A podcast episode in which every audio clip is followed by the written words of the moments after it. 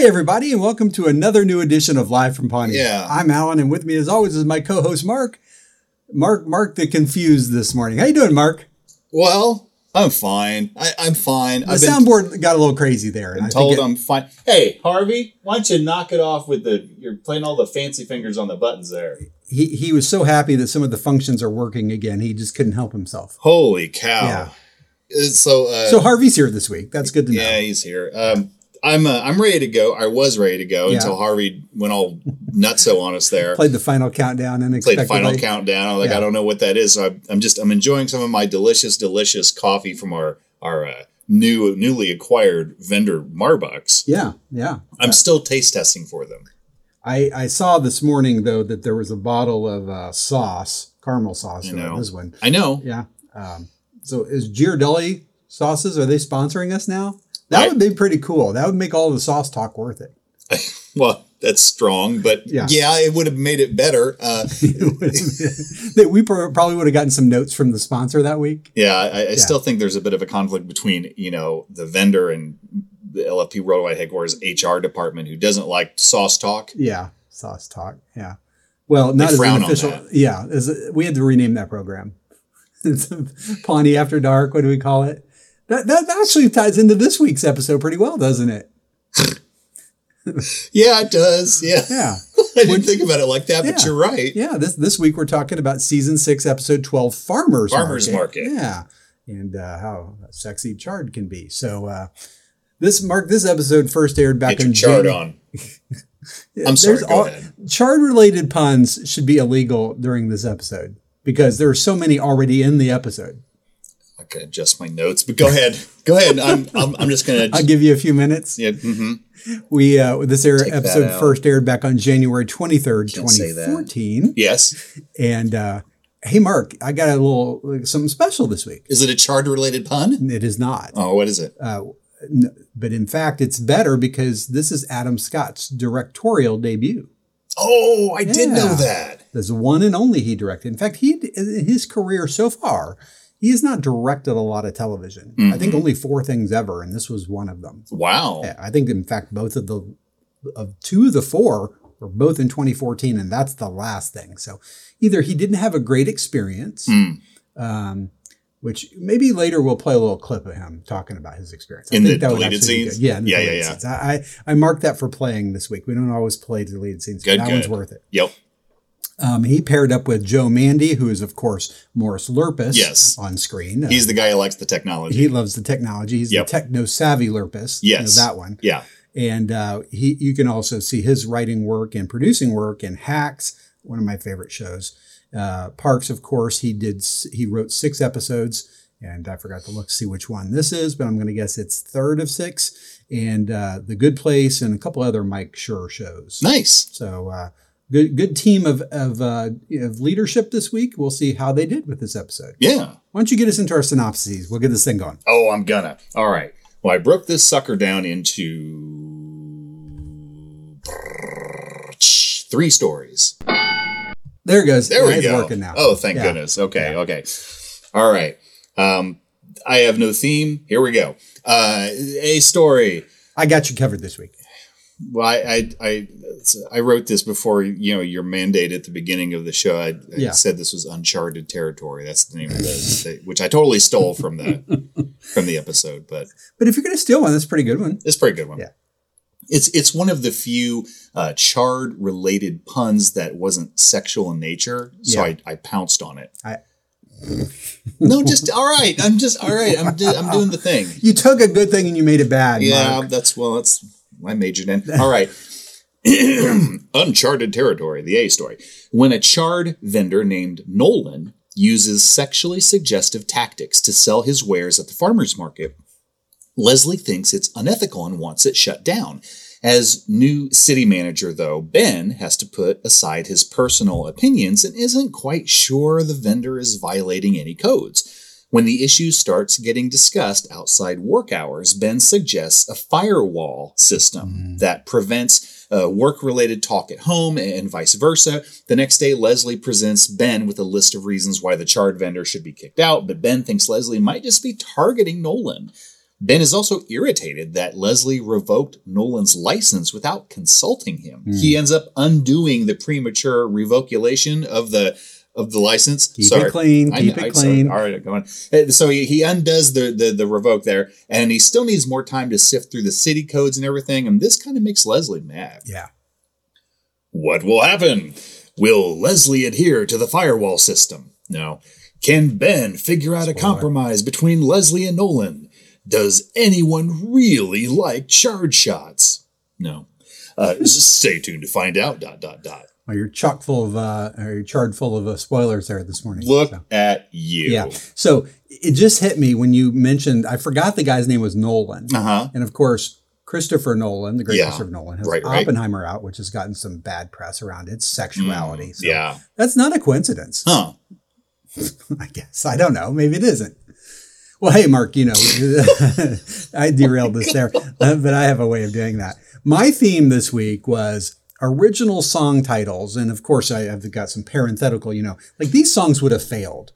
They changed the titles, much like we do with our AKAs Uh-huh. that help NBC out. Uh-huh. And then these songs were super successful after that. Oh. Okay. Okay. So this is like first draft First- of, of the songs. Perfect. Yeah. Song yeah, yeah. first drafts. Okay. All right. So, of course, the A story is inspired by the Beatles song, uh, which was originally titled A Charred Day's Night. Huh. That's fascinating. I didn't know that. That, that had to be Ringo. That Ringo, Ringo. sucked at titling stuff. He, he was not good at it. Freaking yes. Ringo. Yeah. All right. Who's your favorite Beatle? Uh, Ringo. um, so my B story, uh, I entitled. Um, actually, I, I I saw your preview notes, Oh, no. and this is the uh, uh, first draft of Yeah. the song title. Uh-huh. It's uh, the B story is my achy breaky everything. That's pretty good. Later is corrected to heart because everything just doesn't roll off the tongue real well at the end. You know. Okay. Yeah. Ann, poor Ann, poor Ann Perkins.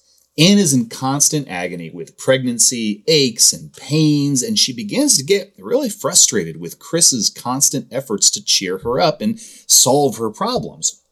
She stumbles across a wine and cheese club, spelled W H I N E, hosted in Ron's office that consists of Ron, wearing headphones, Tom, Donna, and Jerry. Tom explains they gather in Ron's office once a month to vent, or whine, about what annoys them at work while enjoying fine wine and cheese. Ann sees this as the perfect place to vent about her problems, but as she does so, everyone sees the balance slowly start to tip as the club becomes less about them and more about her. How will this turn out? Can Chris find a way to be there for Ann without making her angry? Will Ann find solace in the wine and cheese club? How many times can someone say the word nipple in a conversation? Stick around, podcast viewers. All will be revealed. Dot dot dot. Nice job. Thank you. Uh, well, so we're both apparently on the theme of original song titles this week. Mine was the No Doubt song Hey Baby, which was, you know, uh, if you know that song at all. Yeah, it's hey baby. It's Hey Baby, but it was originally Hey Baby, enough with the stretch marks. Couldn't fit on letterhead. Okay, that, that- I like. I like the. I like That's the why they theme. made the change, Mark. yeah, it never would have worked out. No, it would just been bad. This is just a mouthful. yeah. All right. Um, my C story. Uh, I have no theme here. So uh, here, uh, so you remember uh, back when you were a kid? You know, Your theme is no theme. no, the, you don't make a choice; it's still a choice. That's right. It- you'd see the great, uh, you know, Saturday morning cartoons, and you'd have the commercials, and like they'd, Sure. they'd advertise the really sweet, uh, sugary cereals that you would ones, eat yes. when we were little Yeah, kids. yeah. And one of them was the the tricks, and then the, the They're kids not would just for kids. the, the kids would lambaste Yeah. uh, the the rabbit, and say yeah. silly rabbit tricks are for kids That's right. so that's what i was kind of channeling here i Uh-huh. said silly andy songs are for kids it really sucks now that i think about it that's what i did That's like explaining a joke. yeah Yeah. that didn't work either all all right right. c story when craig i'm so glad that craig's back. I'm so glad is When Craig overhears Andy playing his guitar at work, he invites him and the rest of Mouse Rat to play at his nephew's sixth birthday party. At first, Andy talks his bandmates into the gig, but after they learn it's for a children's party, they angrily walk out of rehearsal. Although he's not sure what songs to play, because most of Mouse Rat's songs are kind of you know, char- charred, charred, sexual related, uh, yeah. related. You know, uh, Andy decides to play the party by himself with April by his side.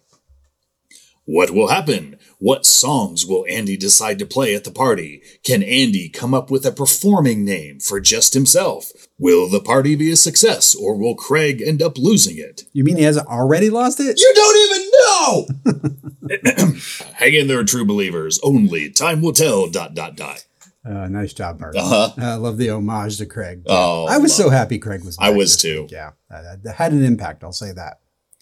Well, hey, Mark, why don't we do our AKA and then we'll get into our breakdown? Uh, what'd you come up with this week? Uh, I came up with uh, what I think is a very rare but well deserved uh, use of Jerry's uh, line. Oh. Uh, there was a Jerry, certain, Larry, Gary, Barry, Terry. yeah, that guy, Ted. the one with all the names there. Yeah. Um, there's there's a point where Ann is very grumpy, and she because she's all she's hurting and stuff, and she's she's wants to get him, and and so she like goes up against a uh, the, the the glass against Ron's office, Yeah. and Jerry gasps and he points and goes, "Oh, monster in the window!" it just cracked me up. How about you? Um, I did like that scene. Um, m- mine was uh, another kind of a weird one. Um, and this one only works if you understand that she screams this in anger.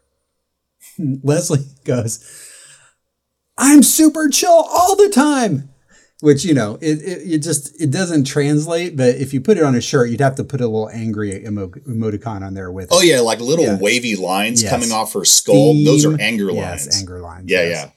So good. Well, hey, Mark, why don't we get into our breakdown for this episode and we'll get this thing going. All right. Well, we start off with the cold open. Very good place to start. And we're uh, we're at City Hall, and we're in Ben's office, where we see Ben going over uh, a report of some sort that Leslie gave him. And Leslie is standing in front of him, and she and Ben are kind of like mooning over each other and being all lovey-dovey. you know, you're so awesome, which would be fine except that Ron is also standing there trying to be patient, begging for them to hurry things up and just stamp the form. Just stamp the damn form.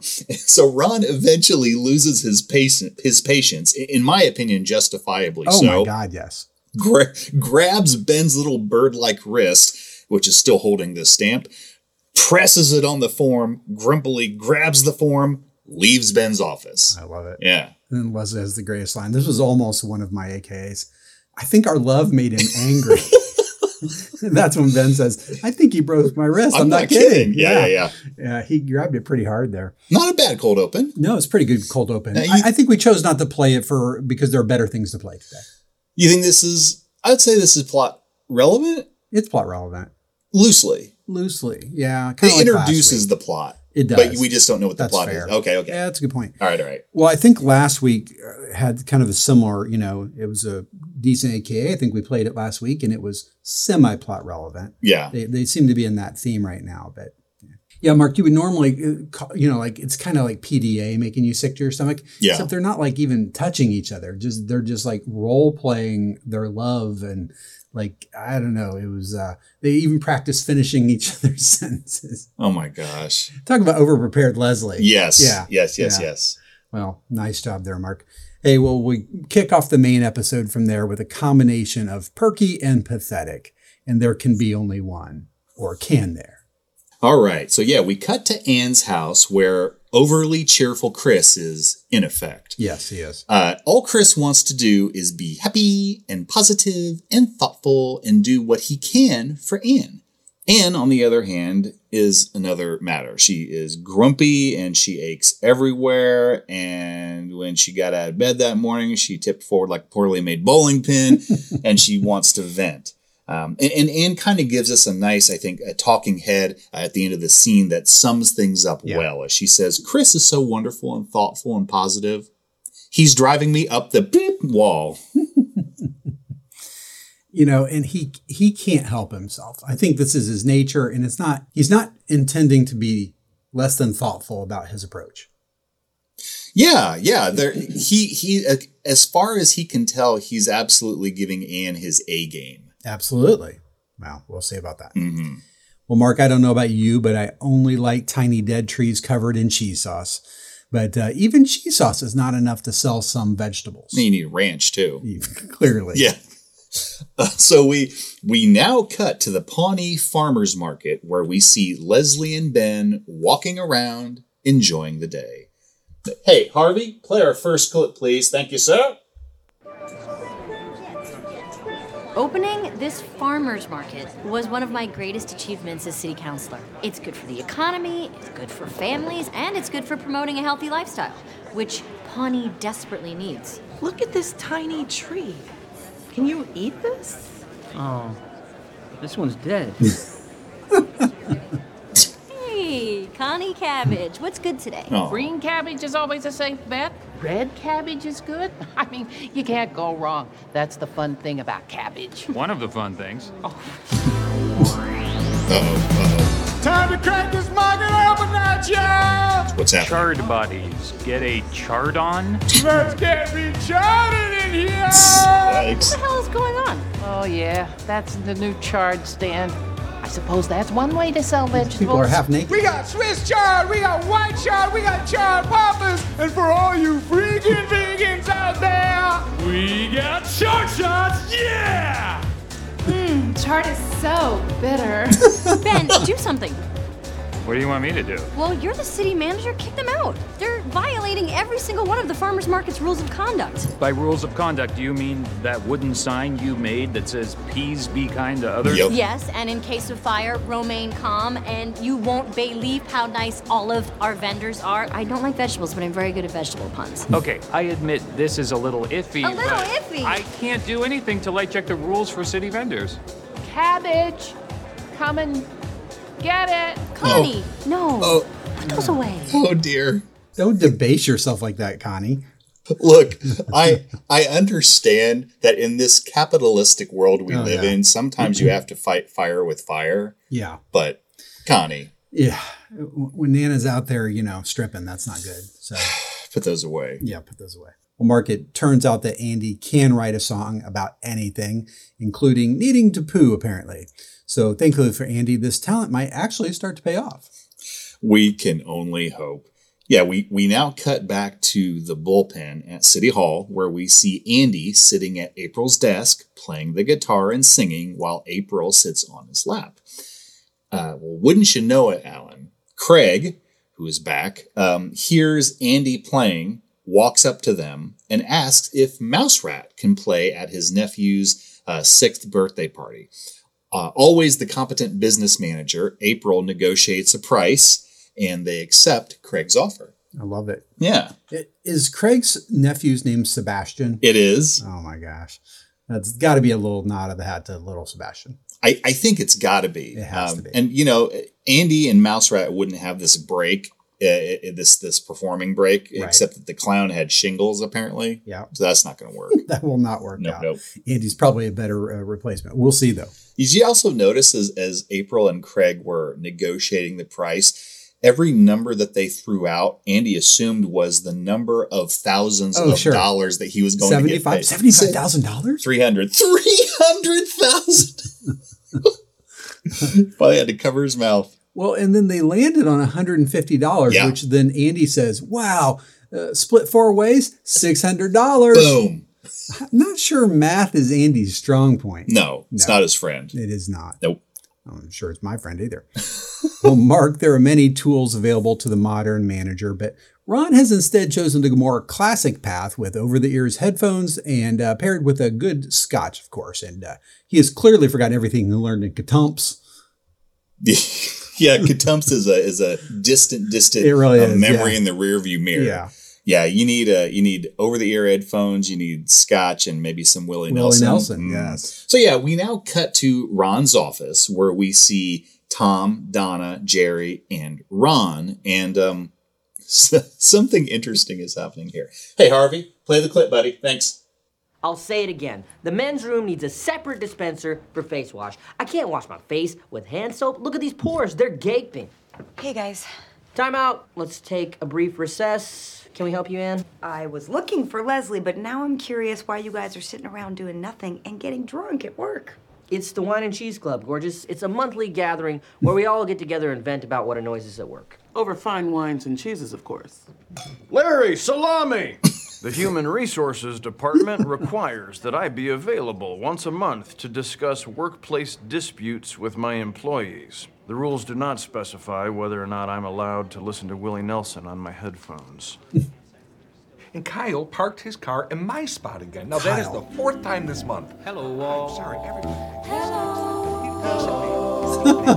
How'd things go for you today? I just want to choke him until he passes out. Time. This looks like fun. I want to try.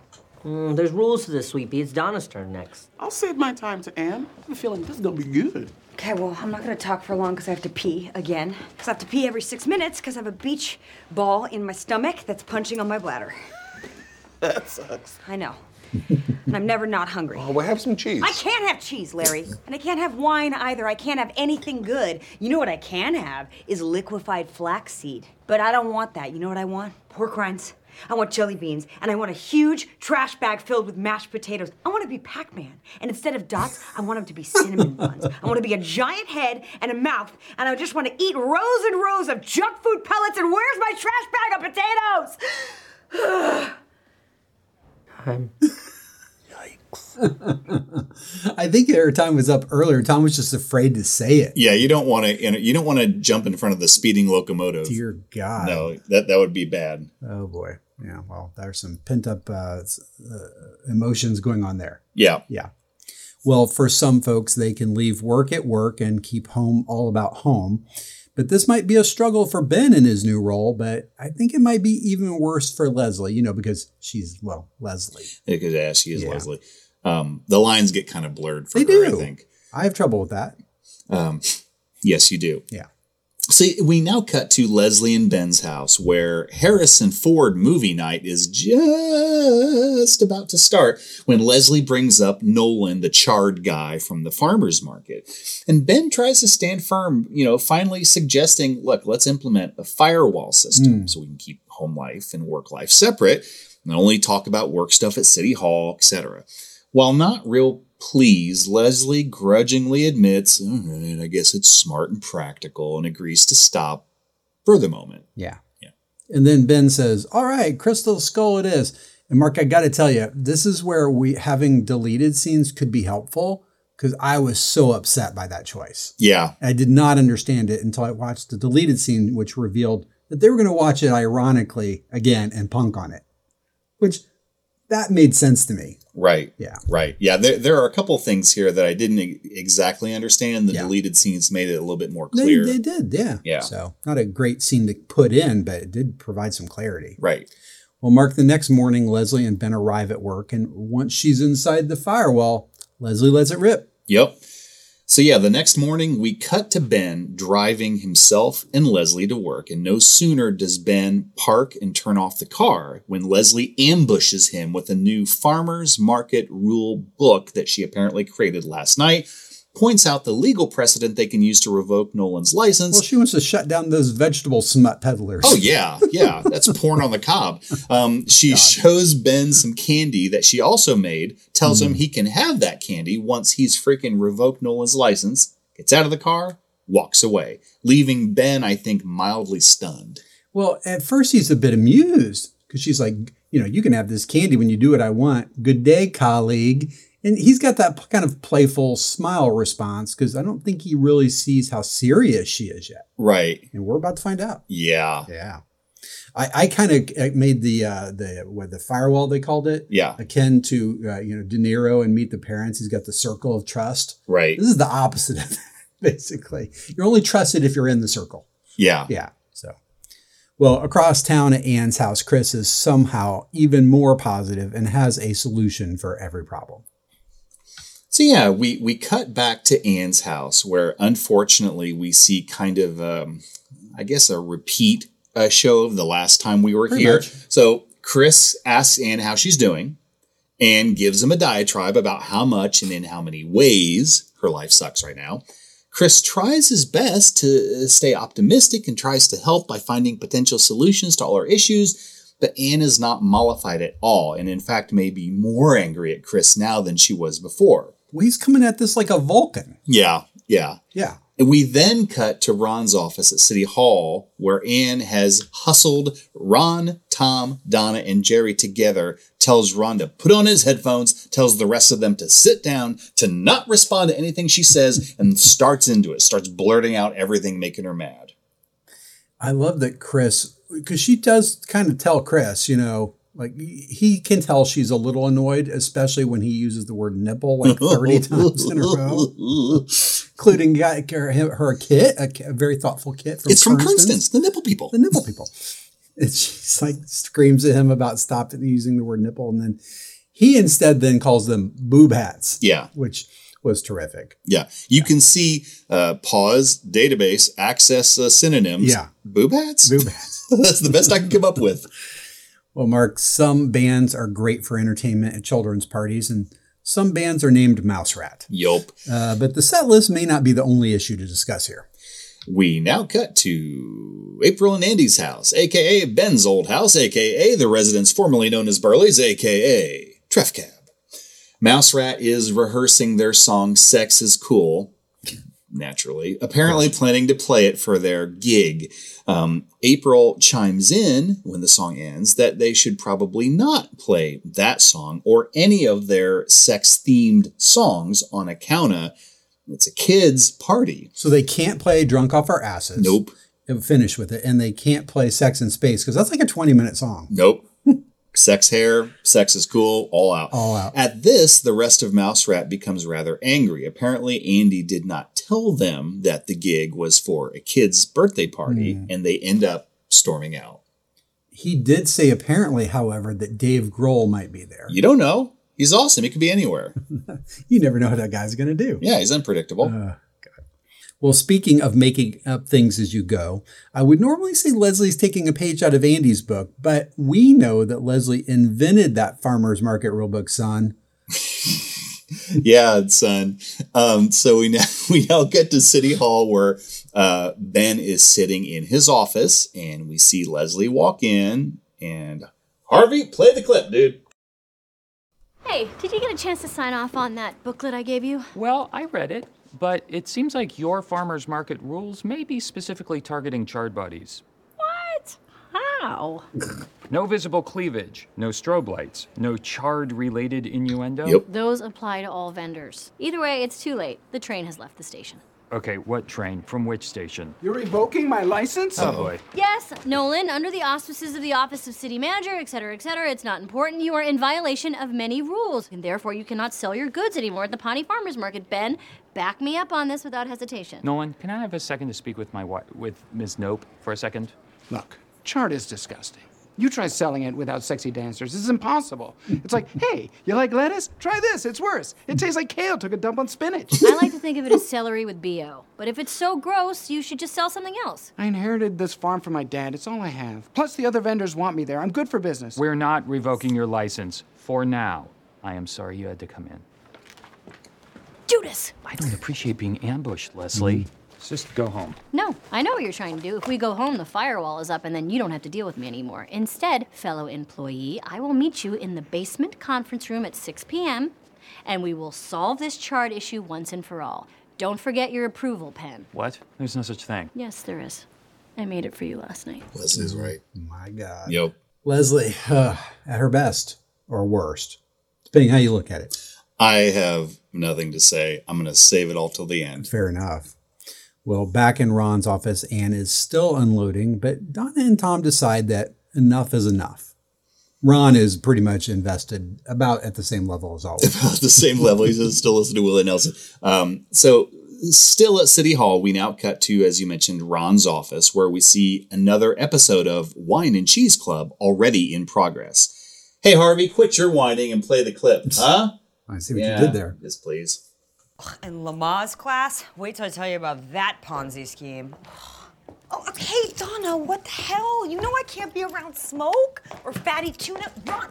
At first, this was funny, but it's gotten out of hand. This was our chance to vent about work, and you've taken it over. Yeah, it's sushi and cigar club now. wow. Okay. I see how it is. I feel bad. I don't. This is a Cuban. This is Yellowtail. I feel amazing. Whoa! Monster in the window. You know what my biggest complaint is? I have a million things I need to complain about, and I can't take them home because Chris is the most considerate person in the world, and he just wants to help me, and then I feel bad about that. And then I get annoyed that he wants to help me, and I feel even worse about that. I thought you guys would be cool with me complaining since all you do is sit here and complain without judgment or guilt. But you know what? I guess I was wrong. And you know what? I would yell some more, but I think I just peed my pants a little bit. What's happening now? Is the nurse upset? I don't care. Ron's at his best in this That's episode. a lol, Mark. That's Yeah. a laugh out loud. Yeah, there. yeah. Well, it's finally time to put the gloves on and take one last turn at convincing Ben to come to the charred side. Uh, uh, uh. But alas, he hath sent respond. his second, and the duel must now be canceled. Right? I don't know what's happening here. it's so it's it's the same day. It's now a little bit later. It's six o'clock in the, in the basement 6 conference p.m. room, and they're which- doggone it. Leslie scheduled. We've um, never been here. I, this is yeah. I, I don't know. We've never seen this conference Uh-uh. room. Um, I know we've seen the fourth floor. We've never gone down a level. That feels right. Yeah. So it's a little bit later in the day. We see Leslie entering the basement conference room, expecting to see Ben and expecting to resolve the whole farmer's market thing. After all, Allen, it's a good day to die charred. My God. I wrote I wrote in my notes pause for laughter. Uh-huh. I should just go on. You Um, should move on. However, uh, instead of Leslie seeing Ben, she sees Jerry. Uh-oh. Apparently, Ben gave Jerry a note to read to Leslie that goes like this Dear honey, oh, sweet. Uh, sorry, but I think we just need to take a break from this work issue. Please don't grind your teeth too hard when you hear this. I will see you in the car. I love you. At this point, Allen, Leslie issues forth a primal scream so loud and so scary that Jerry spits out and nearly chokes on Yeah. his sandwich. Well, and the, the scary thing would be this week he doesn't have an extra saltine to like you know shove Push that down, not Yeah. push it through. That's Yeah, I right. guess I was wrong. Yeah. Well, Larry is clearly choked up over this, and is it's now time to take the action back outside. And Leslie is in predator mode when she encounters Ben outside. Mark, let's let's just play this scene out. Yeah, absolutely. Do it. What the hell are you doing out here? Sorry, babe, I am off City Hall property. You have to stop. Firewall. Hmm. Wrong. All roads and bridges fall under the purview of the Pawnee Department of Transportation, which is located on the fourth floor of City Hall. Firewall down. Stay frosty, Wyatt. We're just getting started. Okay, well, that's interesting. You know why? Why? Because he runs off. Mother. She's chasing him. Ha ha! Bank! Private property, firewall restored. Ha ha ha! The concrete that you're standing on was poured by a municipal construction crew. Private fountain, private property, I'm safe. Guess where the water comes from? The Pawnee Reservoir. Oh my God. Oh, they're both in the fountain. You can't escape City Hall, fool! Let's dance! Oh. Wow. Well, they're they're both in the fountain, and uh, Leslie's insane. That's all I She, got to say. she is insane. I will admit that that scene was kind of funny. It's funny, and it's it, you got to give her credit. She has thought of everything. yes, she has. She really has. Well, back over at Ann's house, it's time for Operation CCI. That's a clue Chr- Chris in, by the Mm. way. And uh, the mission is critical for the sanity of the team, not to mention the survival of the Wine and Cheese Club. Yeah.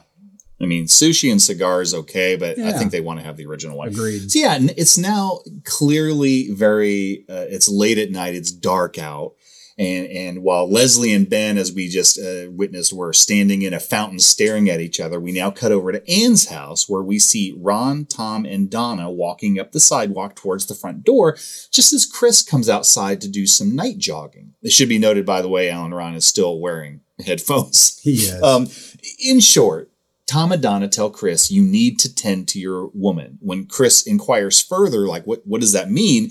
They make the point that because he's busy trying to solve her problems, he never just lets her vent. And as Tom puts it, if Ann needs Tylenol, she can get that herself. That's but what true. she needs from you is to just look her in the eyes, nod your head, and say those two magical words, that sucks. I love that. Yeah. I also love Ron. I mean, even though he's got the headphones, he does chime in. You've fallen into a classical trap, Christopher, trying to fix a woman's problems instead of just listening to what they are. And he said, Why are you yelling? Tom put all my records into this rectangle. He, it's an excellent rectangle, it turns out. At the end, my favorite. And Ron's even like chuckling a little bit. Yeah. He said, the songs just play one right after the other. This is an excellent rectangle. He's so savvy. He, he loves his rectangle. well, the showdown in the fountain wasn't that a famous Ali fight too? Actually, anyway, the bickering must come to an end before someone loses a toe to hypothermia. We cut back to the classic fountain standoff between Leslie and Ben. When Leslie finally asks Ben, Why don't you support me on this?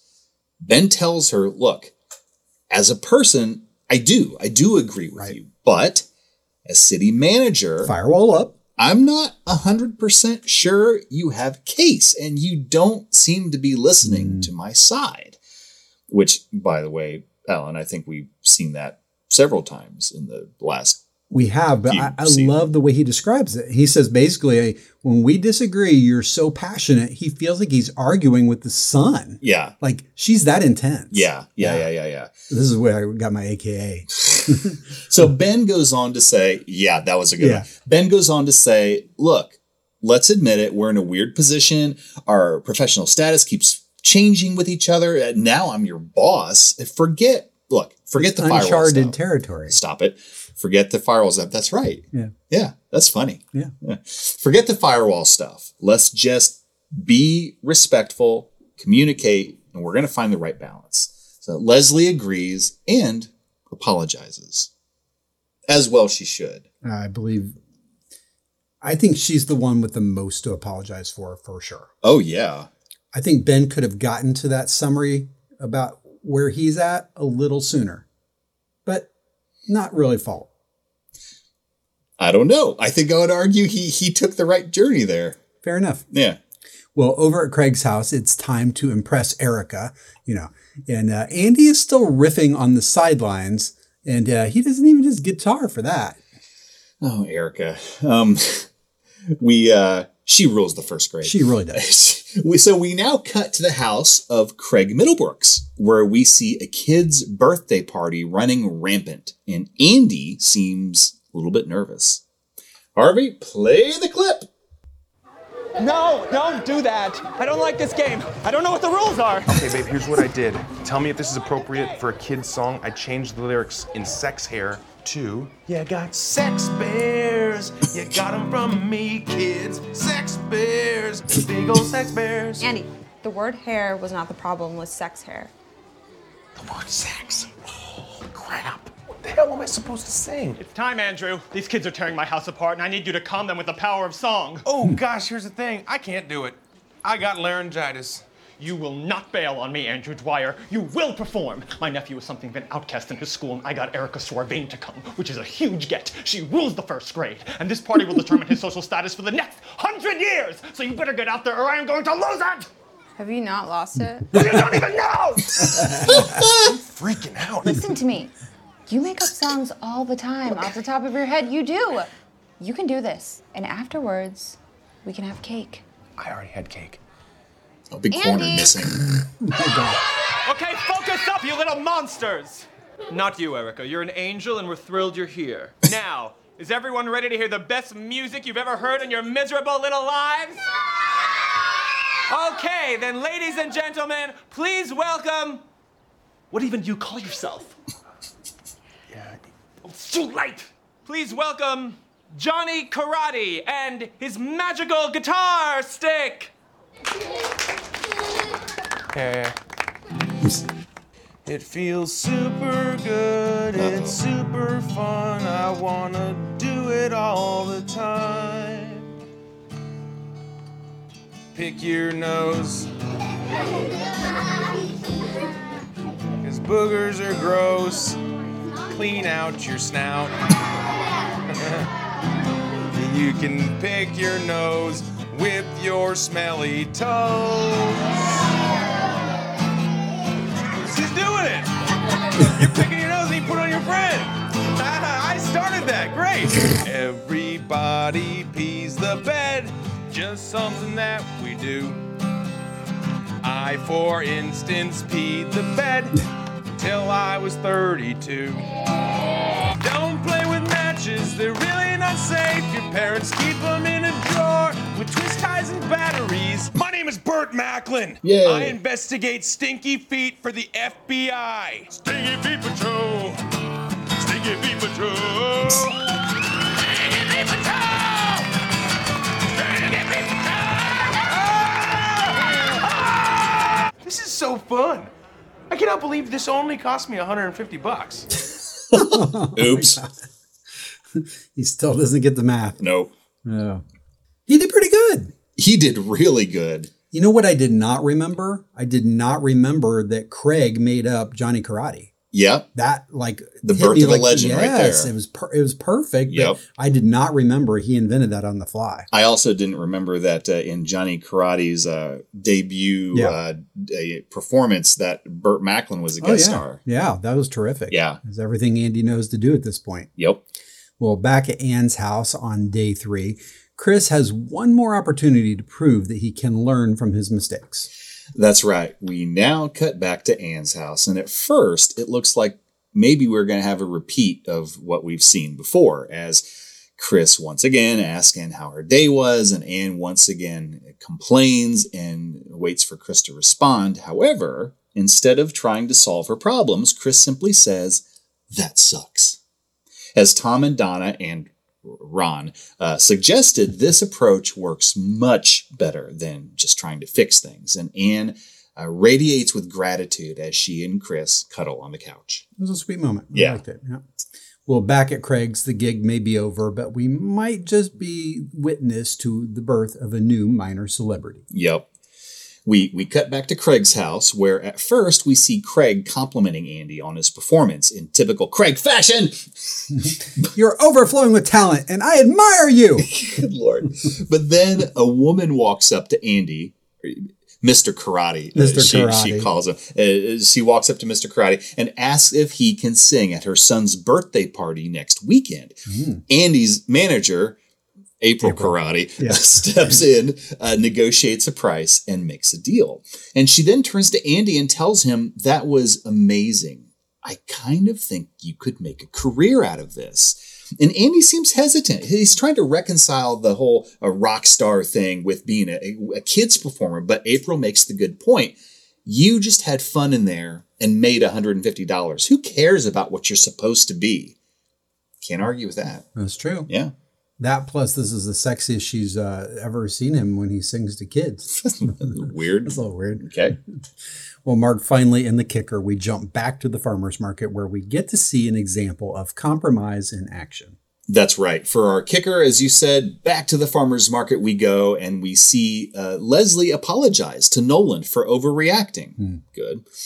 Nolan accepts her apology, and from the sound of things, Leslie, Ben, and Nolan have come to an arrangement.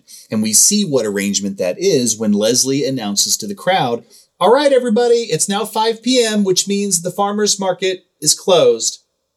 And then and then Nolan announces over the PA, and Farmers Market After Dark is open for business. And then we hear, you know, the dance music and we see the scantily clad dancers just like before.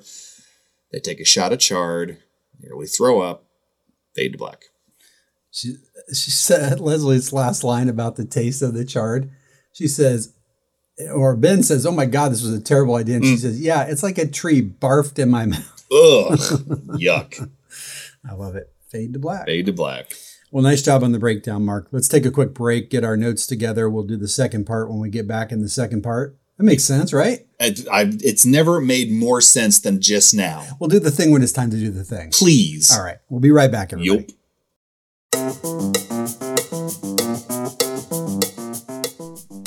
Are you a lover of music? Do you own numerous vinyl records, vintage or otherwise? Are you irritated at the growing difficulty of finding a functioning turntable? If you answered yes to any of these questions, please stay tuned for some potentially life changing information. Hello, this is Ron Swanson. I am here to tell you all about my wonderful experience with a piece of technology introduced to me by my employee, Tom Haverford. I know what you are thinking, and believe me when I tell you that no one was more surprised than me at this strange turn of events given our, let's just say, different interests. It all started with a new social gathering at work called Wine and Cheese, where the employees discuss workplace disputes with me and each other. HR dictates I must be available once a month for such interactions, but no rule prevents me from listening to Willie Nelson on my classic over the ear studio headphones while they are doing it. Hello, all. Willie and I can't hear a word of what they're saying, and that is fine by me. However, a man sometimes needs to not listen to others while on the move. And with my vast vinyl collection, I was originally only able to do this within the reach of my headphones cable. That was when Tom introduced me to a nifty little product from Apple, which I can only assume started as a fruit company. Apparently, this device is called an iPod. This iPod is a small flat rectangle and seemingly has nothing to do with fruit. Through some wizardry, Tom was able to put all my vinyl records into this rectangle. Now I cannot listen to people anywhere I go. It's amazing, the songs just play one right after the other. This is truly an excellent rectangle. In conclusion, I strongly suggest you navigate to the Apple and buy a rectangle, or I mean an iPod of your own. When you visit the Apple, tell them Ron sent you and receive 10% off of their seasonal fall offering, a new noisemaker for Halloween called an I Scream. Thank you. That is all.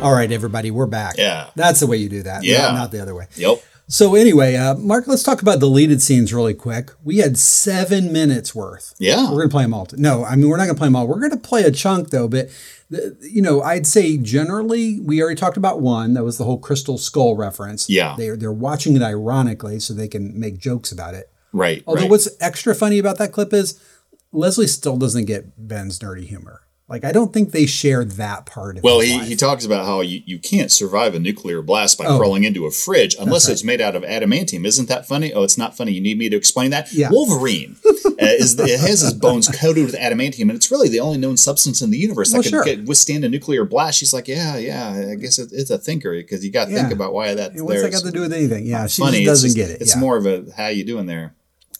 It really everything else is pretty much an Andy outtake or a little special thing we'll play for you here in a second.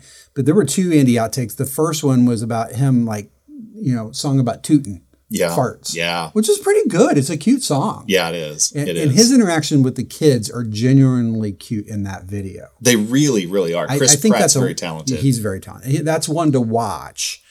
I think one to listen to, however, is the one we're going to do here for a second, teed up by a, a special clip. I, I, I agree with you. I think the way that I would summarize my opinion of the deleted scenes is this is one of the rare instances where I genuinely, really, really enjoyed the deleted scenes. Yeah. But at the same time, while, time. while while very funny to watch, Yeah. I don't know that I would be in favor of them including these in Yeah. a supersized producer's Agreed. cut. But they're great to watch as an extra. I, I, I'd say I absolutely agree with that. And I'd say if they could have taken, like, found 10 or 15 seconds somewhere, I would have put a little bit of the toot song in and his interaction with the kids. Yeah. Because I think before he goes crazy there at the end, it just, it's a nice moment. It is. And I think it would have added just a little flavor to that. because you you can tell he's like responding to the way Yes. that they respond to him. So it's very dynamic. I it's think it very would set up why he's going to be so good as Johnny Karate. Yeah. Yeah. So Yeah. anyway, enough about that. Yep. Um, Adam Scott directed this episode. And Yep. uh, let's see what he has to say about that. Okay. Hi, everybody. I'm Adam Scott. I play Ben Wyatt on the show Parks and Recreation. Now, as you can tell by this chair I'm sitting in, I just finished directing my first episode. You know, my experience directing was a positive one. It There was we a wonderful experience to jump behind the camera and uh, be able to caucus with the actors and, and really kind of dig in with them. I like to think of the whole picture. I like to think, you know, I, I think of cameras as um, truth recorders.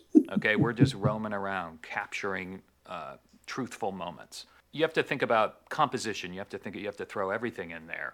Um, and the composition of the frame itself has to be truthful. yeah. need you to introduce the clip. Sure. Here's a clip of Chris Pratt playing guitar.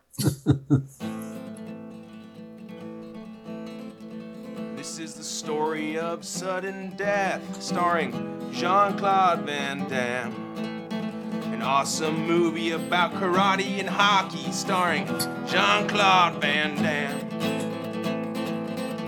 Picture this it's game seven. Stanley Cup Finals, the Pittsburgh Penguins versus Chicago Blackhawks. Jean Claude Van Damme's playing a lowly fire marshal who's there enjoying the game with his family. The vice president's there, also a group of terrorists. And they've rigged the Pittsburgh Civic Arena with bombs? Oh no! This is a story of sudden death, starring John Claude Van Damme. An awesome movie about karate and fighting. John Claude Van Damme. Here's Jean Claude Van Damme, the first terrorist he meets is a chick. She's dressed up in a penguin's uniform. The He meets her in the kitchen. Big fight sequence. He kicks her into the dishwasher where she drowns and dies and is choked. Better tell security. Turns out the security guard also a terrorist. So John Claude Van Damme stabs him in the neck. This is a story of sudden death, starring John Claude Van Damme. A pretty awesome movie about terrorists and hockey. John Claude Van Damme. Oh no, so now John Claude Van Damme's running around disabling bombs and the hockey game is still going on. So he goes and talks to the head of the Secret Service. Turns out he's one of the terrorists. So John Claude Van Damme kills him. Then he mistakenly puts on a Penguins uniform and they think that he's the goalie. They push him out into the game where he has to play. Two seconds left, one second left. He blocks the shot, sending the game into sudden death. Is the story of sudden death, starring John Claude Van Damme. An awesome movie about terrorism and hockey. John Claude Van Damme. Then a terrorist falls to the scoreboard, landing on the ice, freaking everybody out. John Claude Van Damme climbs up to the VIP suite, where the vice president is still there with his kids. He has a big fight sequence. He kills some of the terrorists. Main terrorist takes his daughter up onto the roof and tries to get her into a helicopter. And that's when John Claude Van Damme kills the pilot, takes his daughter, saves her, kills the terrorist, and the helicopter goes crashing down in through the stadium and lands on the ice. This was the story of sudden death with John Claude Van Damme. A topical story about patriotism, terrorism, and hockey with John.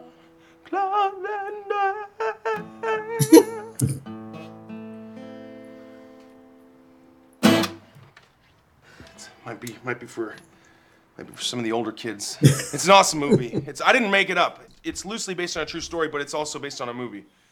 Wow. Mark, I'm going to be fully honest with you. I had to go look up sudden death after that. Like I didn't believe it. It's got John Claude Van Damme in it. It has John Claude Van Damme, and he pretty much sang the plot. Yeah. Like that's not a joke. No, no, not That at is all. the worst movie ever. Actually, it's 5.2 on IMDb, and I'm going to watch it now. Out of five? Out of 10. Oh, that's not great. It's not great. It's not great. But yeah, that is a great plot summary. You know, he's he's done that before. I know, but uh, have any of those ever been in the canon episode? Have Yes. our viewers seen those? Yes. Uh, okay. So you remember when Leslie was running for city council? Yeah. And and uh, they were having a viewing party at April and Andy's house, and Mm. and uh, the cable went out, and Andy had to to. Uh, Yep. entertain Yes. all the donators and everybody there. Totally forgot that. It Brilliant. was the first blood, I think. that that was Rambo First Blood. Yeah, yeah. Yeah, part one. and they're like captivated. They're like, because at first you think they're watching him and they think, "You dude, you're stupid," and then Yeah. they're like, "What? Then what happened?" Then what like he's happened? he's He- good. he was really good, and that yeah. was without a guitar. That was without. Oh my gosh, you're right. Yeah. Well, I think this we played that clip in part because it really does feature his natural ability on a guitar. Oh yeah, which is pretty good. Yes. I mean it's a lot of chords, but at the same time, there's also some real bridge work in there, and uh, I don't know. I didn't know he could play that well. I was impressed by it. Yeah, yeah, it's very impressive. That plus once he had once once ice okay ice hockey, Uh-huh. terrorism, Yeah. patriotism, Penguins, penguins, and Jean Claude Van Damme. I mean, what else? That's the formula, Mark. immortality. That's all that's missing. and that movie will live forever, yep. good or bad. Hey, Mark, let's talk about tropes first and fun facts. What'd you get this week? I had uh, two firsts. Okay. I said that this is the this is the first one's a gimme. It's the first time that we're introduced to Andy Dwyer's alter ego of Johnny Karate. Good one. And I also said it's the first time that we've seen Craig Middlebrooks' house. Oh, that's true. How about you? Um, I feel like I had another first, and I just realized I didn't write it down. So Hmm. good job, Mark. Is that a first? That, that, no. Hmm. that I forgot to do something? It's a trope. Absolutely That's a not. trope. That's a That's trope. an yeah. Trope. Speaking Okay. of tropes, uh, I had a few. How about you? Yeah, I, I had a, a few. Um, uh, had punching bag Jerry. I missed Uh, that one. Because uh, Oh. because Ann yells at him and really- like you know I can't have cheese, Larry. And on that, you know, Jerry, Gary, Larry, Lenny, that trope, because Yeah. I always have to so I'd say Yeah. that. I had to mention, even though it was extremely minor, because it was just in like a little s- snippet of something Jerry said as Ron was listening to his headphones. Yeah. Punching bag Kyle. Oh, I got Kyle. Yeah. Yeah. Yeah. Yeah. Yeah. I love punching bag Kyle. I miss Kyle. I do too. Um, fun with names. Yeah. Um, several mugs to the camera. I know we had Leslie. We had uh, April. April's is my favorite. Yeah. When- like, can you believe he's saying this? Yes. Sex bears. Sex bears. Yeah, yes. yeah. Um, over prepared Leslie. We talked about that earlier. Done and done. Yeah. Um, I said I don't know if we, we've had a variation on this. I forget what we called it, but I said Leslie's a steamroller. Mm, that's a good one. I, I missed that one. Um, had a few from Chris. Chris says Chris says literally.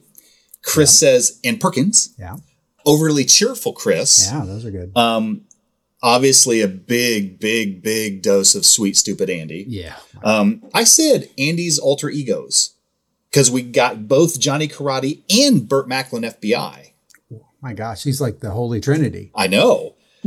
um, I have Ron doesn't get technology. I got that. I had Ron fears technology. Slight Okay, variation. no, I'll, Yep, I'll buy yep. that. And I'll also say, because, you know, is the nurse upset? Ron doesn't know names. I also got Ron doesn't care for the same scene. Very Yes. nice. Very nice. That's the end of my tropes. What did I miss? Pawnee is unhealthy. Very good. Yeah. That's a great one. Uh, I had puns away, was uh, bombs away because they went crazy with puns, and they've done that before. Right. They, you know, charred puns this time. Right. Um, let's see. Oh, I got LCL. Leslie can't, in other words, doesn't want to lose. Right. So she she like it's a it's a variant of I think crazy, manic, over prepared, but it's like it's like she can't be outdone. Like she Well, at like a certain the point, she, word. she becomes so stubborn that at almost any cost, even if it's a detriment to her and those around Yep. her, she won't lose. yeah. Speaking of bombs, yes. Yeah. She's like a little. I realized that, that I forgot one. Leslie hates vegetables. oh, that's She good. freaking ran Sue's salad out of town for crying Yeah. out loud. That's true. She is good at vegetable puns. I, I had Pawnee is unhealthy. Did I say that one? Yes. Okay. That's what made me think of yeah, that. Yep. Yep. Yep. So, yeah, they uh, the the broccoli and the cauliflower thing just still cracks me up to this day. Right. How about goofs? I, I did not clock any. I saw that there was, you know, an unofficial one online that eh, about permits, but who cares? I didn't get any. yeah. Any fun facts, Mark? I only came up with one that's debatable. I just thought it was interesting. So, you know, it wasn't very long ago, Allen, that you and I were talking about how, like, where's Craig? And we we Oh, yeah. we wish we hope that he will come back, and he did come back in this episode. So I looked back just to remind myself uh, of you know his his appearances in Parks and Rec thus far. Yeah. And he's this is his third episode that he's appeared in, and it seems as though the pattern so far has been he's guest starred in every fourth episode. So he was introduced in season six, episode four, Doppelgangers. He came back briefly during season six, episode eight, Fluoride, and mm. is now back in this episode, season six, episode 12, Farmer's Market. Very interesting. I mean, it's, it's just a throwaway. It doesn't matter. But It I just, I, it, It's fun. It was interesting that the numbers Fun, were that. fun with math. Yeah. Instead of fun with names. Yeah. Yeah. Um, the, the only fun fact I had, I guess, is in it was someone called it online, but they're they're absolutely right, and I think it's worth mentioning because it features our boy uh, Adam Scott. Um, you know, he's in Severance, which is on Apple TV. I Mm. don't know if you're watching that show, but my family's hooked on it. We love it. No, I don't have the Apple TV. You need to get the Apple TV. Mm. If, if for no other reason, actually, quite a few shows, as a matter of fact, but Severance is among the best for sure.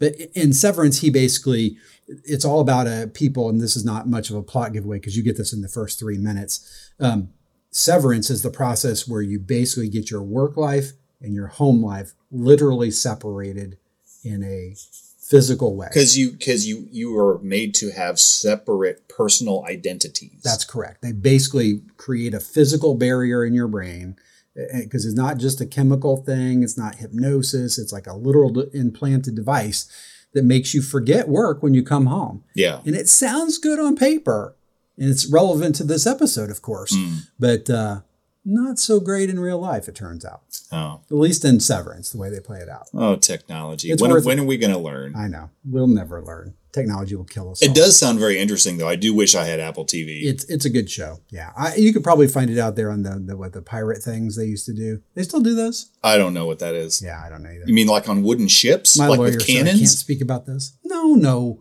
Uh, Do they have the, do they have Apple TV? Because I'll I'll go to on the wooden ships if they have Apple TV. they do, Mark. They, it, it's called the R network. oh, excellent, Yes. excellent. Yeah. So R- Does that mean it's R rated? not always? It's weird. It's confusing. Mm, it is It- confusing. It, really is. I just don't know anymore. You know, we should move into scores. So let's not confuse anybody. All right. Yeah. I'm going to go first. Uh, sure. Why not? All right. This was actually a really tough one for me because there were a lot of, a lot, a lot of ways I could have gone with this. And And I feelings. I, debated over it. And then you got the feelings and they are no, no damn good. Feelings just are worthless. Yep. But I decided finally to give my co MVPs for this episode to Rashida Jones as Ann Perkins Mm. and Chris Pratt as Andy Dwyer. Mm.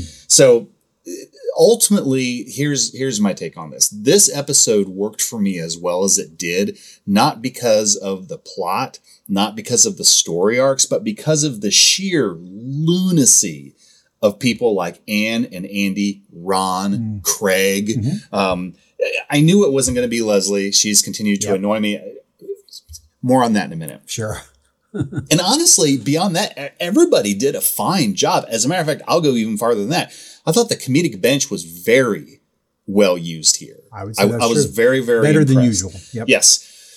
But I thought of everybody bringing the ha-has, and I thought, you know what? Ann Perkins probably stretched the most Mm. beyond what her typical baseline tends to be. Okay. So that that was kind of my thought process there. And I could have stopped there, but I also wanted to tip my hat to either Ron or Andy in terms of sheer laughs per minute. And I ended up giving it to Andy. I am so, so, so glad he's back from London. I can never get enough of sweet, stupid Andy. And now we've seen what is perhaps his last and best alter ego, Johnny Karate. That's a good call. Yeah. Um, from a story perspective, this was a decent episode. Like it was, it was good, but this one made me laugh a lot, like a lot, a lot, a lot. Like here are some of the highlights for me: Ron wearing the headphones, listening to Willie Nelson, while Jerry describes wanting to choke out Kyle parking in his face. Ron holding the iPod. This is an excellent rectangle. I mean, that whole thing was just hilarious. Is the nurse upset? I don't care. and just classic Ron, right? Andy eating a jagged hunk of the corner of the birthday cake. Andy singing all the silly impromptu songs to the kids. Andy thinking that the number April and Craig are negotiating over is how many thousands of dollars he's going to be paid. And then 150, split that four ways, boom, 600. I mean, just funny after funny after funny. Jerry pointing, oh, monster in the window when Ann comes back. Uh, Chris's whole nipple speech where he says the word nipple like a hundred times, which is funny enough. But then what really got me is right in the middle of the speech when Chris glances directly into the camera and says, "It's from Kernstens, the nipple people." that, that He broke the fourth wall of the commercial. cracked me up. Um, in an attempt to compete with Nolan's sexy dancers, Connie Cabbage started to unbutton Oh her blouse. and, Cabbage, come, come and get, bye. come and get it. Because Yeah. she's like haltingly saying it and going, "Well, this is what I got to do. Yeah, this is what it takes to sad." sell vegetables It's now. so sad." Um, at the party, when Craig tells Andy, you know, he's not going to back out, you're like, "You haven't already lost it." Oh, you don't even know. There's something I find so funny about Billy Eichner because in one way his delivery can seem one note, but but but in another way it works. It works. And it's far more subtle than it appears on the surface. I suppose that's probably true. Um, but there are a lot of people who are relatively speaking one note that I still like. Yeah, I. I thought Chris Farley was funny. He didn't have a lot of range. I mean, Ron's a little on the one note side overall. I would agree with that. Yeah. I would agree with that. And like you said, there there's subtlety under the under the surface. Um, small, so some nitpicks. Okay, first, the necessary disclaimer. I love Leslie Knope. Okay, I think she's awesome. I think Amy Poehler does such a good job with her. I think Amy Poehler is brilliant. I know that there are fans that have contacted us and specifically said Leslie Knope is my favorite character on the show. I can't fault them for that. Disclaimer over. Here we go. For this episode, I don't think that the main problem was the firewall or that Leslie wasn't considering Ben's views. Was that she was just straight up abusing the power of his office. Uh, and she didn't seem to understand he's the city manager, she is not. I- I think we've said this before. Leslie's single mindedness is her best and her worst feature. And, and I think whether she's viewed as a hero or a villain can really depend on if there's someone there to freaking restrain her a little bit. A good point. You know? Yeah. Uh, No, that person Yeah. used to be Ron. Yeah. And I, that shifted since she married Ben, which makes sense. I think Ben maybe is struggling a little bit with that The role, that of that, task. yeah. Yeah, Mhm. Yeah, yeah, that's fair. Yeah, We've like that. and also just because I'm on an anti-Leslie thing right now, so don't don't get me started. We've seen how Leslie can encourage Pawnee residents to like like use restraint, like don't get all this food from Paunchburger, don't don't Right. indulge in the child-sized sodas from Paunchburger. But it should be noted. She has been shown to have an unhealthy, even alarming obsession with waffles, whipped cream, candy in general. She's never been able to bring herself to even pretend that she likes vegetables. She ran Sue's salad out of She town. did, yeah. So I was like, what the hell, Leslie? And then one final thought. And she didn't like chard shots either. Oh, no, no, What's no, no, no. It then occurred to me, I think, this is a theory, Mm. I think Leslie is coming perilously close to turning into her worst nightmare, Marlene Griggs-Knope. Oh my God. who we found out Yeah. in season one had acquired the nickname of the Iron Beep of Pawnee. I love Leslie. I want to reiterate this, but she needs to be careful. I, I'm right there with you, and I got a few things to say about it as well. I bet you do. All right, Crazy Mark rubric incoming. I'm going to give this sucker a four base score. I thought, uh, honestly, I thought all the stories, the A, B, and C, they were definitely good, maybe shy of great. I didn't really think there was a stinker in the bunch, though. So I, I feel justified in that. Okay. I'm going to give one point total to my two episode co MVPs, Rashida Jones as Ann Perkins, Chris Pratt as Andy Dwyer. Um, great job. I'm going to give another point for good performances across the board by Nick Offerman as Ron Swanson, Billy Eichner as Craig Middlebrooks, and Evan Scott as Ben Wyatt. He he didn't bring the the, the crazy manic Ben, but he was still pretty good. He was good. I'm going to give half a point for what I felt was a great use of the comedic bench. I mentioned that before. I'm going to give half point for what I thought was a nice list of guest stars. Got Owen Burke as uh, Nolan Del Mornk. Fun with names, Jesus. Um, Andrew Burlinson is Burley, and Alan Yang is Chang, Mark Rivers is Rivers, of course, and then Judith Drake is Connie Cabbage. Oh my God. um, I'm going to give half point. Got some cheater combos. I got. I'm going to give half a point for what I called the Leslie Ben Chase combo, because whatever problems I may have had with Leslie, I admit that particular series of scenes made me laugh. I thought that that was pretty funny.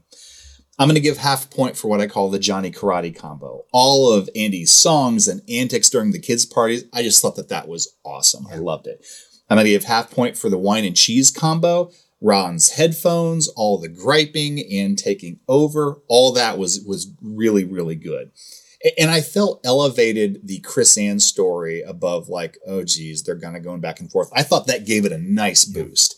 Um, I'm going to give one more half point for what I called the laughs per minute combo. So many memorable, well written, funny scenes and deliveries. I mean, just really, I was impressed in this episode specifically. So you add all those points up, you get to nine little Sebastians. But Mark's score is not over. You, oh. that's right. like I've done a few times in the past with both Tom and Leslie, I'm looking at you, season four. Leslie's unchecked tendencies have aggravated me so much hmm. that I'm going to start detracting when I deem it appropriate, Uh-oh. starting with this episode, hmm. minus half point. For the unbelievable and unforgivable way that Leslie selfishly abused the power of Ben's office while not even getting Ben's buy in. Hmm. So Mark's final, final, final score 8.5 Little Sebastians. This was a really weird one to score. Like, I came away from it initially, I felt really good, like 9.5 good. I thought about it. I realized it had some flaws, maybe mechanically, whatever. So I kind of lowered it to 9.0. Mm-hmm. Thought about it more, realized how insufferable Leslie was. 8.5. So, Alan, that's my review. Rock that scuba. All right, Mark. Scuba incoming. Well, you know, Alan. Sorry, before you get started, I, I, I, I see. Aren't you done talking? I, I seem to recall. I just, I, I want to help you out. I want to Oh, okay. preface this. Sure, that- please. Please do. Set me Uh, up. I, I seem to recall that in some, in the past, at some point, you had actually uh, specifically mentioned this episode, Farmers Market, in Hmm. the context of not only had you remembered it from past viewings, but you remembered it fond, yeah. fondly. Mm. Like you expected your scoring to be uh, fairly high, and I just I, I thought it would I would be Okay. helpful of me to remind you of that and no pressure. now now you go ahead with the um Yeah. scuba stuff. Yeah. You do your thing there. I'm going to rock that now. yeah. Well, thanks for that, Mark. Uh, Yeah. that- that's terrific for So what's your high what's your high score that you like this episode a lot there? Well, Mark, I started at a nine five, and then no. Um, so here's, Hey. here's what I did. Yeah? Here's what I did. Uh you know how you and I. I'm I'm going to agree with most everything you just said.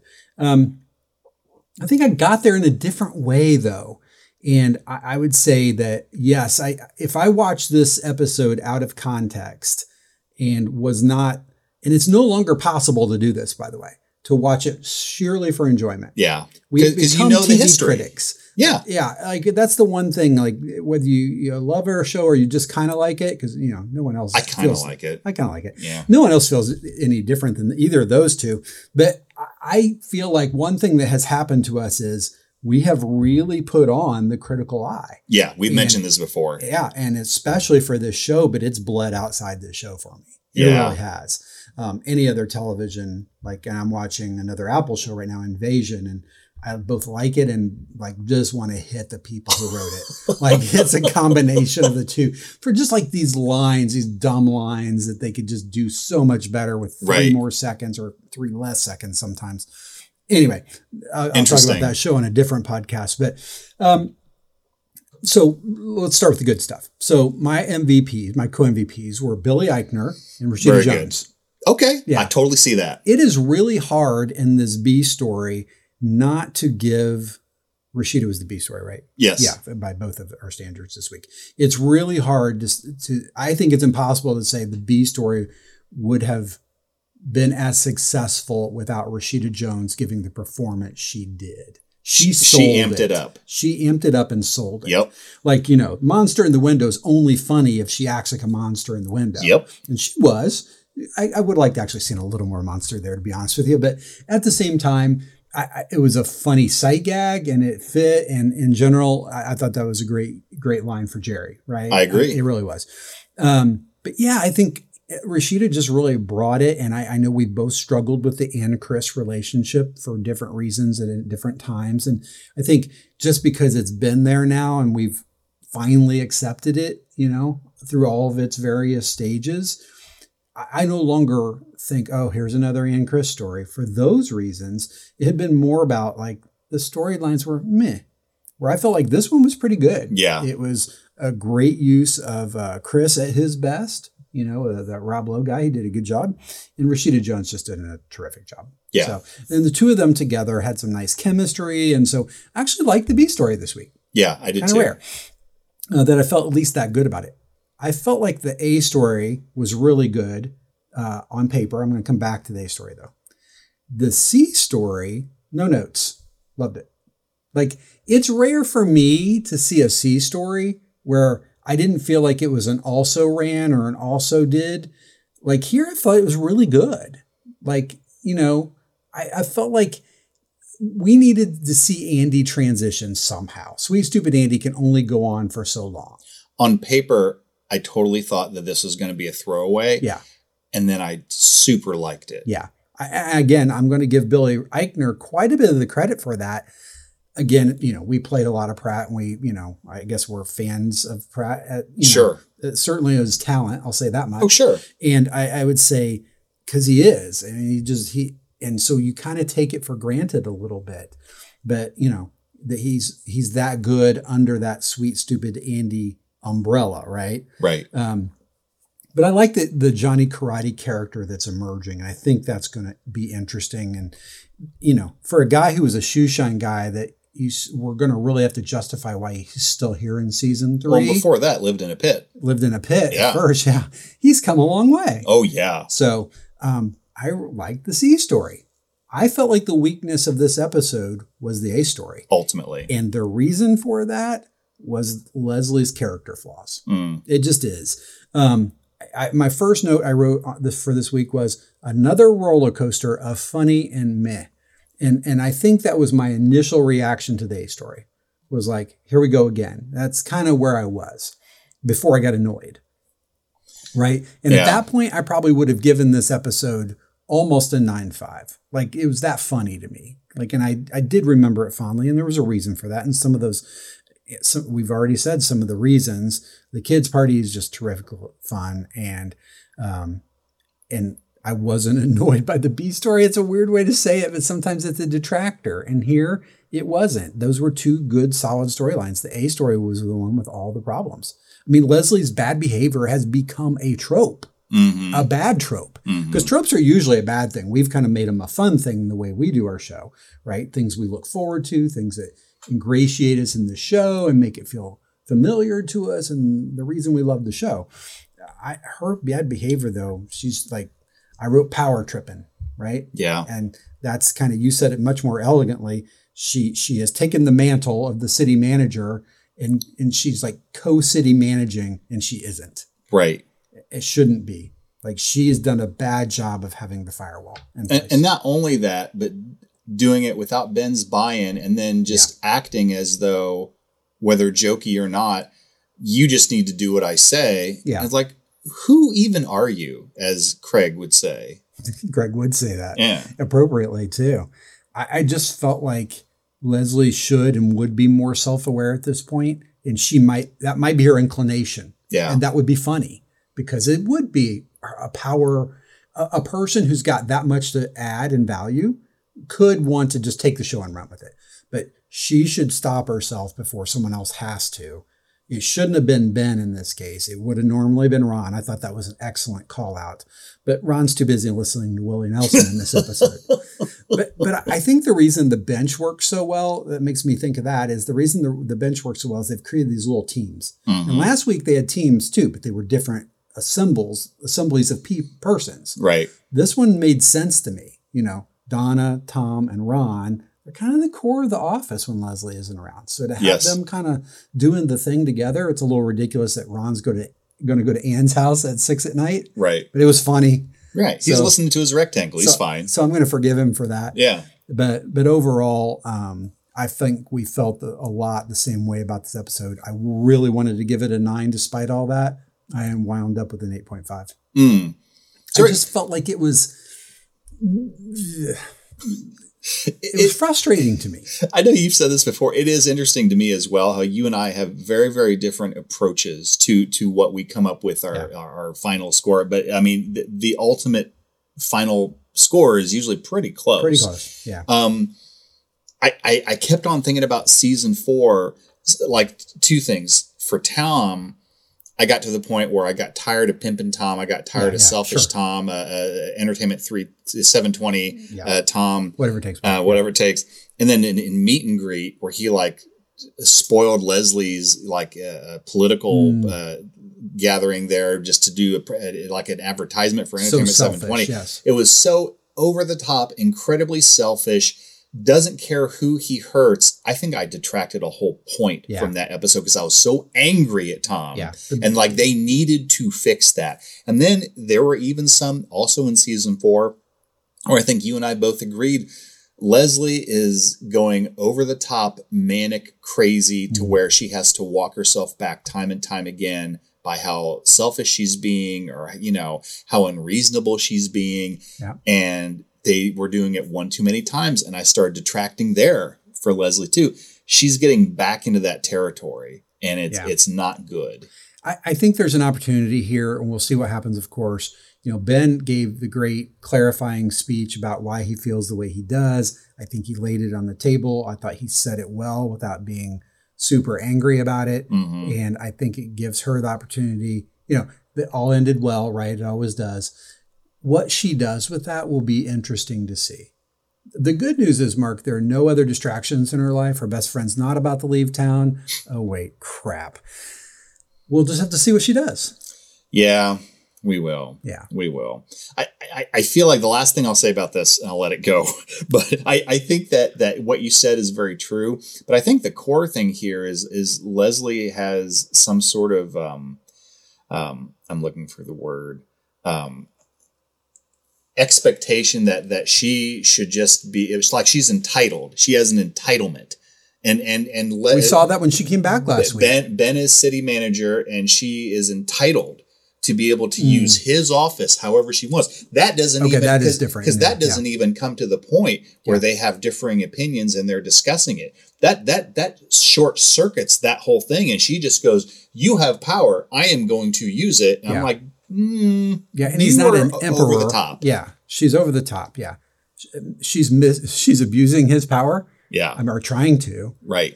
But it, it and it's also still a little bit like last week where she came back and expected everything to be the same. Like everyone was on pause, like a robot. I used to say that to my daughter. Like, you think we just sit around the house on pause waiting for your next Yeah, command? we go into sleep mode. we go into sleep mode. Yeah. That's exactly right. Yeah. So um, that's not a thing. We don't do that. They well, you do sleep that. a lot, but Well, you know, you don't just go I into sure sleep try. mode. Yeah. Yeah. Yeah. Uh, Right, right. See, I did it right there. So, all right. Well, hey, Mark, we're back next week with another new episode, season six, episode 13, Ann and Chris. Oh, that's good. I was waiting for them to give them an episode. Yeah. well, you know what? I would say this week, that's, that's an interesting thing to say because this week is a stepping stone toward earning that. Mm. Yeah. Right? It's going to happen regardless because they're going to leave. And spoiler alert, that might be next week. Oh. But, you know, so so I think it would have been weird to maybe have a couple bad, like un unlikable Ann and Chris storylines and then have that. This was a ramp toward us missing them maybe as much as Leslie at some point. Yeah, I can see that. If, if the if they the built ones some, something up with this. yeah, if the ones yeah. preceding them leaving had been weak, yeah, you'd be like, not who cares? not memorable, like well, Yeah. good, good riddance. You didn't add much anyway, but this was freaking funny. So you know what? We we will miss you guys. We well realize done. that. Well done, writers. Yeah. Yeah. So, as always. So, well, hey, thanks for listening to us. Uh, go out and rate and review us on Apple Podcasts if you would, please. That really helps us out. And uh, we'll see you next time. All right. Bye, everyone. Bye, everyone. Live from Pawnee is a copyrighted production of the creators. Copyright 2020. All rights reserved. Original music was created and performed by Aaron Emerson of Emerson Studios. Clips are used under fair use doctrine for the purpose of commentary and parody. Please see our website at livefrompawnee.com for more details or to contact us.